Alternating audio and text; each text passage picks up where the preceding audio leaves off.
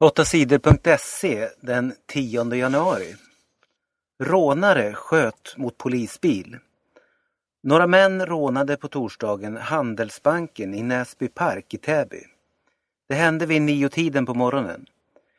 Polisen jagar rånarna med helikopter och polisbilar.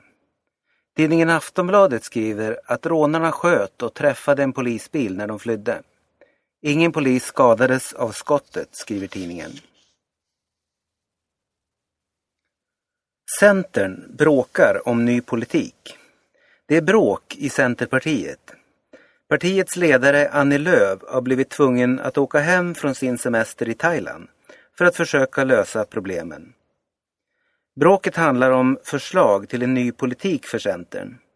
Många medlemmar i Centern har protesterat mot förslagen. En del har hotat med att sluta i partiet. Annie Lööf säger att hon tycker att en del av förslagen är dåliga.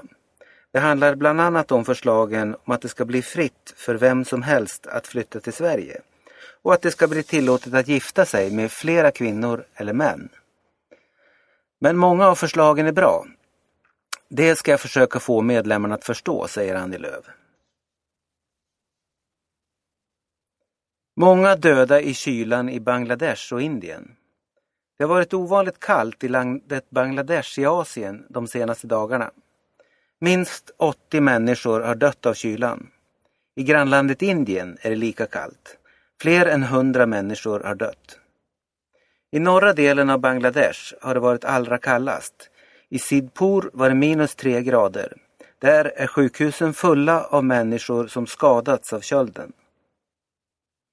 Väderexperterna säger att det aldrig varit så kallt sedan Bangladesh blev ett eget land 1971.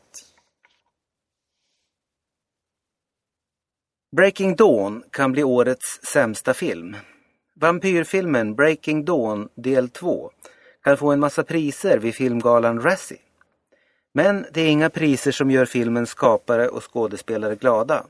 På Razzie delar man ut priser till årets sämsta filmer och sämsta skådespelare.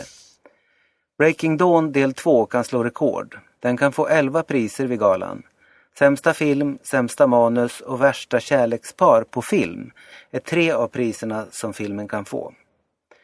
Breaking Dawn del 2 är den fjärde filmen i serien Twilight. Filmgalan Razzie har funnits sedan 1981. Poliser vill slippa rädda katter. Poliserna i Värmland har fått en uppgift som de inte vill ha. De måste fånga in katter som är hemlösa eller råkat illa ut. Förra året fick poliserna i Värmland eh, rädda nästan hundra katter. Poliserna måste fånga katten, köra den till en veterinär och sedan till ett hem för katter. Det tar för mycket tid, säger poliserna. Det borde vara en uppgift som Länsstyrelsen ska sköta, säger Christer Löv, som är chef på Värmlandspolisen. Tidigare var det kommunerna som skulle rädda katter. Nu är det polisens uppgift. Många i EU-länderna dör av dålig luft. Luften i många EU-länder är dålig. Avgaser från bilar och utsläpp från fabriker gör luften skadlig att andas. Människor blir sjuka.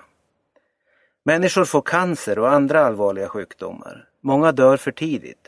Forskare har räknat ut att 400 000 människor om året dör på grund av den dåliga luften i EU, säger EUs miljöchef Janes Potosnik. EU har satt gränser för hur mycket avgaser och skadliga ämnen som får finnas i luften. Sverige och 16 andra EU-länder kan tvingas betala många miljoner kronor i böter för att de släppt ut för mycket giftiga ämnen i luften. Världshälsoorganisationen, WHO, tycker att EU har satt gränserna för högt.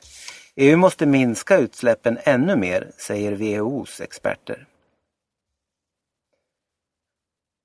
Allt fler unga opererar magsäcken. Många människor i Sverige är för tjocka. Allt fler ungdomar är så tjocka att de riskerar att få diabetes, högt blodtryck och andra sjukdomar.